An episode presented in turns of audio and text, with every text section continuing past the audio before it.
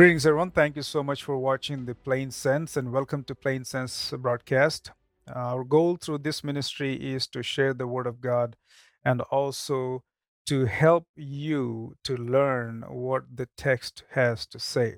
So, one of the main burdens of the Plain Sense ministry is to make the life changing Word of God understandable and accessible to all. So, I ask that you pray for this ministry. I ask that you pray that God would use this for His own glory, and also God would use this ministry to change lives, to save souls, and also that God would use this ministry to lead people into learning the Word of God. I pray that you pray for me as I preach and teach the Word of God. I need God's wisdom and knowledge. So please remember me and the ministry in your prayers. Today, we're going to look at the topic of the inerrancy of the Scripture. The inerrancy of the Scripture. Is the Bible trustworthy? Are the Scriptures trustworthy? Does it contain any errors at all? So that is the topic we'll be dealing through this episode. And before we get into it, let's open with prayer. Father, we thank you for your grace. We thank you for your mercy. We thank you for the time that you've given us to dwell into your word, O Father. I pray that you be with us as we're looking at the topic of inerrancy and help us understand, Lord, who you are and what your word is. Father, I pray for those who are watching this and also for those who will be watching it. I pray that you bless them, Father, according to your riches. I pray for those who are struggling, Father, with illnesses and, and viruses and so forth, Father. I pray that you touch them and heal them, O Father. May you receive the glory, O Father. I pray, Lord, that you will help us to be the light to the world, to the darkness, Father, so that the Father would receive the glory. We thank you, Lord, for this opportunity. I pray, Lord, that you receive the glory. In Jesus' name I pray. Amen. In the previous episodes, we've been looking at the inspiration of the Bible, for example, or the revelations of God. God revealed himself through nature, God revealed himself through conscience, God revealed himself through scripture, God revealed himself through Jesus Christ. So we've looked at several of those topics and also we looked at what the Bible is. And today specifically we're going to look at the inerrancy of the scripture. In previous episode, which is also tied with this topic, that is the inspiration of the text, we learned that God breathed the text. That is, the text is given by God, are superintended by God, are governed by God, are supervised by God. And the reason why I put emphasis uh, is because, after all, this is God's word. And how can God not take care of his own work, his own word? So, therefore, God superintended, as we learn in the scripture, God took care of this process and also the writing of the word that we have today. To understand the inerrancy of the scripture, and we're not going to go into any of these technical descriptions or definitions, it basically means the scripture is without error. To understand that, we must understand what God is. Because after all, the scripture is God's word. This is His word. So we have to understand from that perspective what God is, then we will come to the inerrancy. We will look at the scripture, what it is saying about the uh, word of God. As I've mentioned before, the text that we have is the holy word of God. The scripture is a sacred scripture.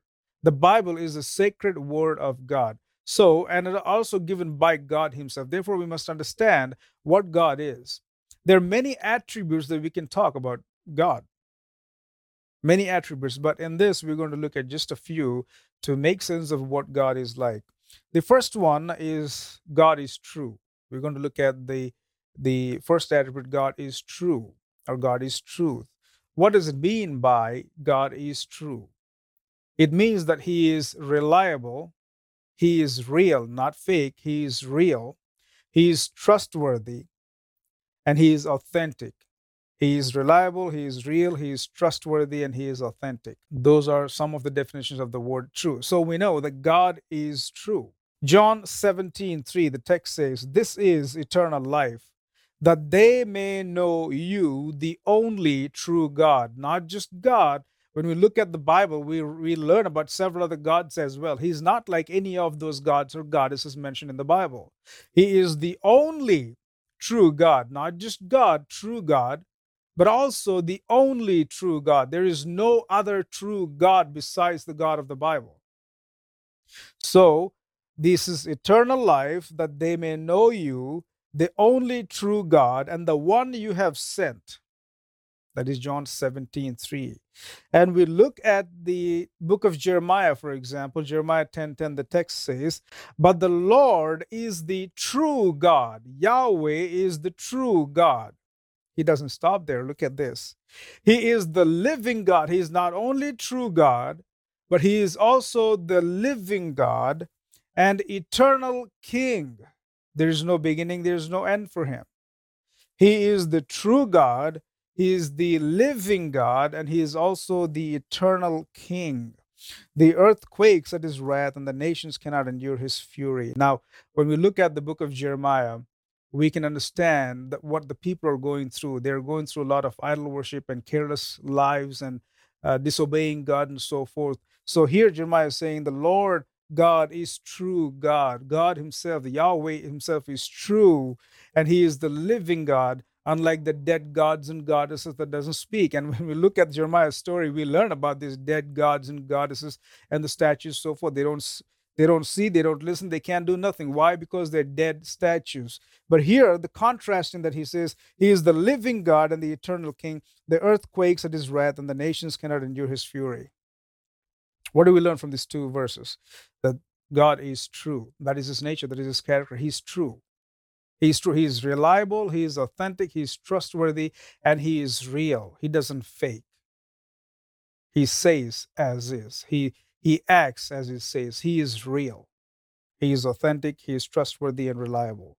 So John 17, 3 says, This is eternal life, that they may know you, the only true God. Jeremiah 10, 10 says, The Lord is the true God. He is living God and eternal King. When God speaks of himself or anything that belongs to him, he will communicate that in an accurate way, right? When God speaks of himself, or anything that belongs to him, anything that has to do with him, he communicates in an accurate way, in a truthful way. In a truthful way. First Samuel 15 29, we know the context, and Samuel tells Saul, the eternal one of Israel, that is First Samuel 15 29, the eternal one of Israel does not lie. The eternal one of Israel does not lie nor change his mind, for he is not a man who changes his mind. The eternal one of Israel does not lie or change his mind, for he is not man who changes his mind. What does it mean? It means God, whatever God says is accurate. Whatever God says is accurate. The holy word of God that we have with us today is uh, what God said. It is the word of God, it is his word. Therefore, it can only be true and trustworthy and nothing else. It can only be true because God is true. His nature is true. His character is true. He cannot lie. He cannot change his mind. He cannot say something else while he means another thing, or vice versa. He cannot mean something and say something. He cannot hide something inside of him and say something outside that is not true. Whatever he's got in his mind, he says it. Whatever he says it, he'll do it. That is the God of the Bible. So, what we learn from this is whatever God said is true. Therefore, whatever God says can only be true and trustworthy. It cannot be opposite.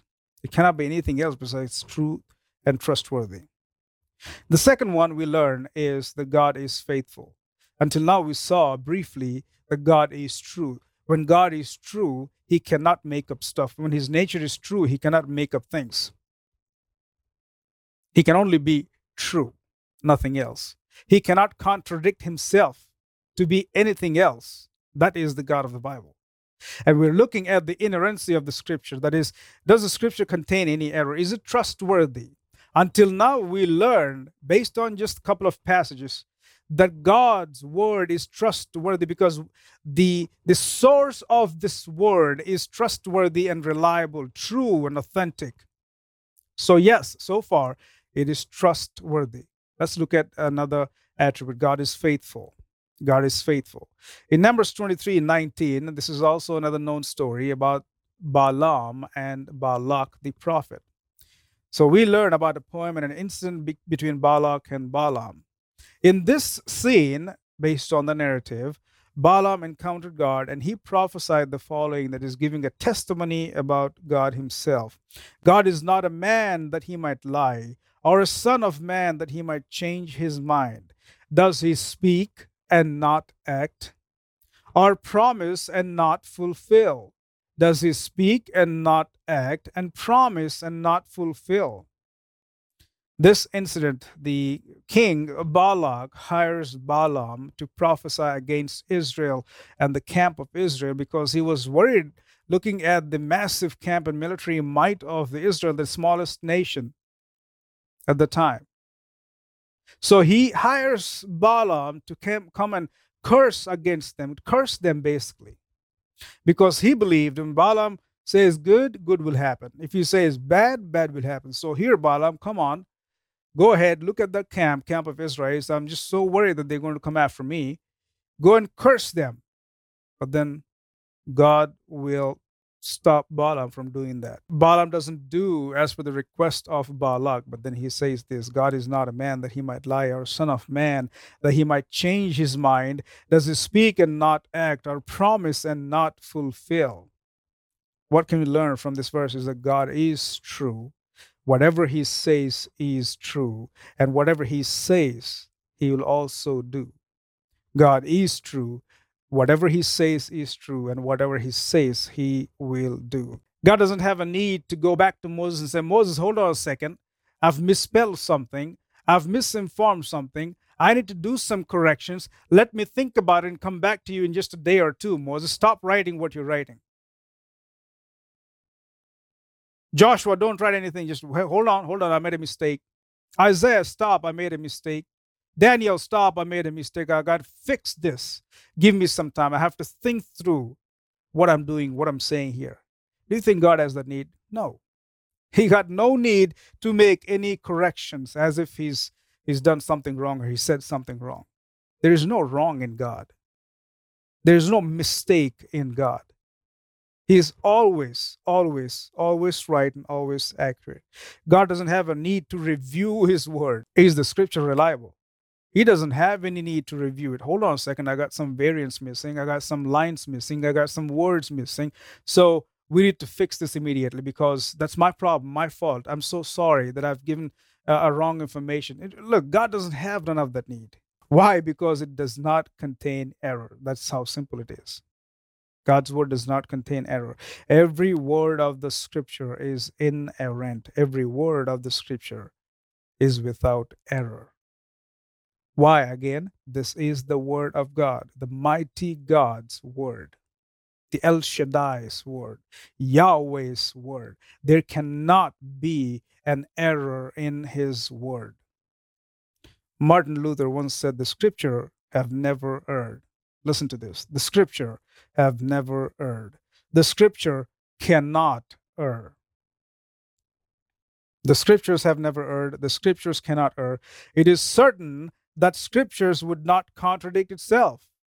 It is certain that scriptures would not contradict itself. It only appears so to the senseless and hypocrites. I like that last part. It only appears to so to the senseless and the hypocrites. There's no error in the text. There's no error in the scripture. God's word is pure. God's word is holy. God's word is sacred. Why? Again, this is the word of the living, true, eternal God. This is the word of the living, true, eternal God.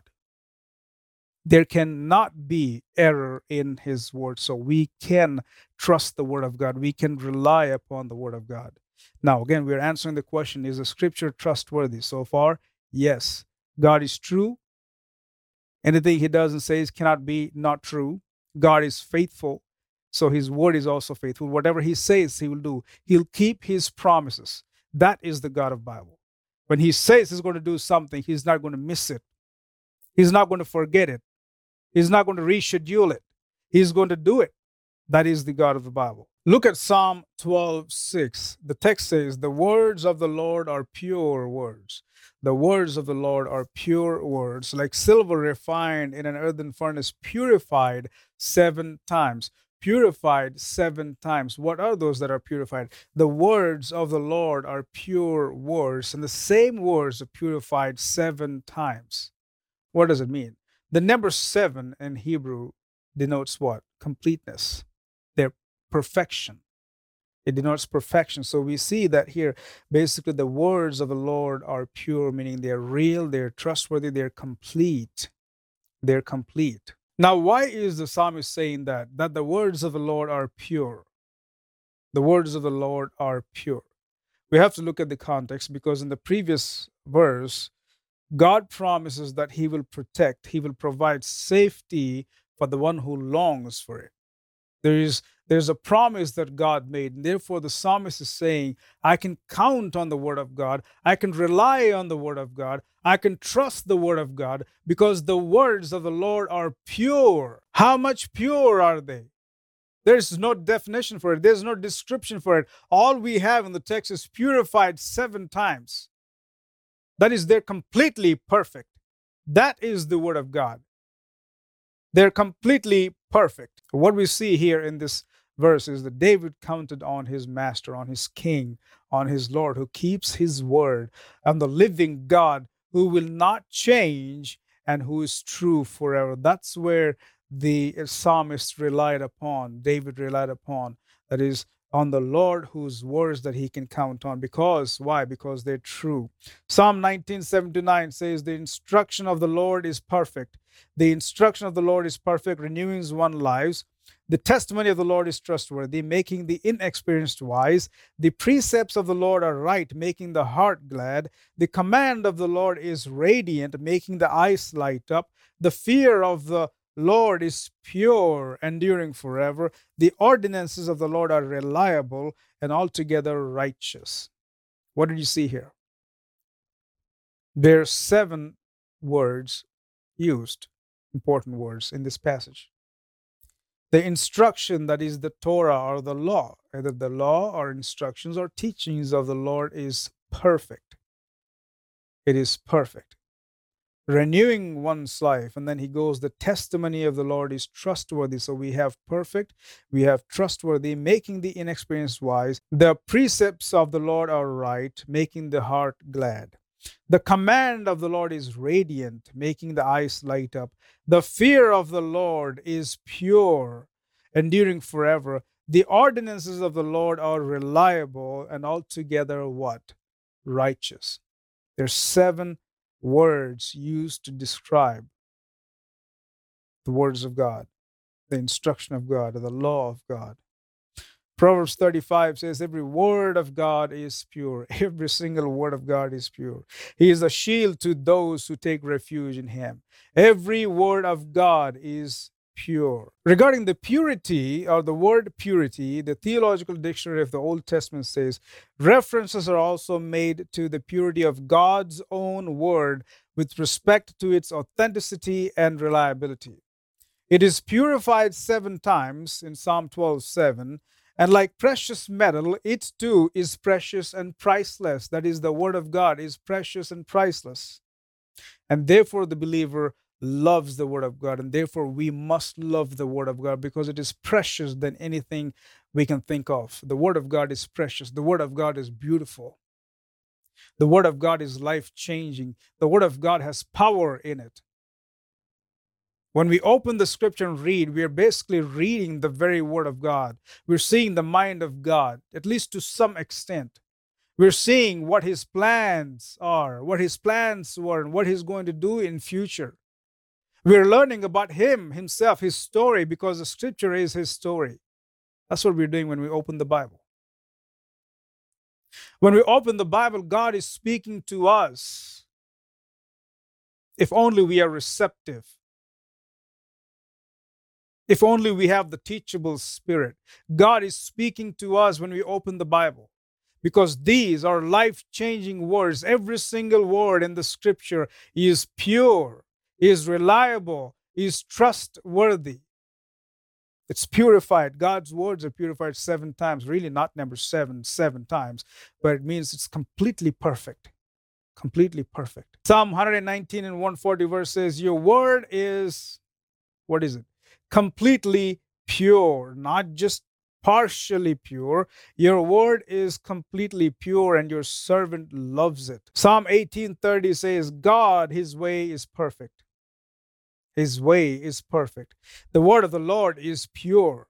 He is a shield to all who take refuge in him. So, what is that? The word perfect here means complete, totally complete. In 1 Kings 6:22, we see an example of the same term used. So he added the gold overlay to the entire temple until everything was completely finished. Until everything there's nothing left undone until everything is completely finished, including the entire altar that belongs to the inner sanctuary.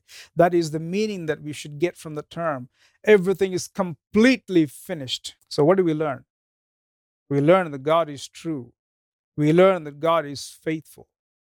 We learn that the Word of God is pure, is perfect, is complete, is authentic, it is real, it is trustworthy. We learn from these basic, simple verses that we can more than 100% rely upon the Word of God. And as believers, we must rely on the Holy Word of God. This is our guide. This is how God speaks to us. He doesn't speak to us in gibberish in unknown languages. He speaks to us in known languages. This is his story. When we open the scripture, we open the mind of God once said. When we open the scripture, we allow God to speak to us. This is God's pure word. This has power in it. So, does the scripture contain any error? Based on what we looked at so far, God's word does not contain any error. So, what about those who claim that scripture has errors? Anyone can make any claim. You and I can make any claim. Who's going to stop us? Nobody can stop us. But deep in their hearts, they know that those statements are not true, are not real. You cannot wholeheartedly deny the authenticity, the trustworthiness of the scripture. If something doesn't make sense to you, that's not the problem of the scripture, that's your problem. If something doesn't make sense from the scripture to me, that is not God's problem, that is my problem because I am the one who's not able to understand. But I have a means I can pray and ask God to help me understand His word because, after all, this is God's word. And He's not going to say no when we ask. There are going to be critiques, even more, that will criticize the Holy Scripture of God. But let me encourage you one thing ignore those, ignore them. Instead of using the life that God has given you on unnecessary things, use that life by spending more time in the Word of God so that you can learn about God. The scripture is about Himself. This is the God's holy word. We can learn about God. When we learn about who God is, we can better worship Him. How are we going to worship God without knowing Him? It'll be empty worship. We must know when we know God, we would worship Him better. There are critiques, They've written several books about, you know, belittling the scripture and the validity of the scripture and authenticity of the scripture. Well, don't believe this. This is some errors and all that stuff. Well, thank God he gave so many manuscripts to prove that this is trustworthy.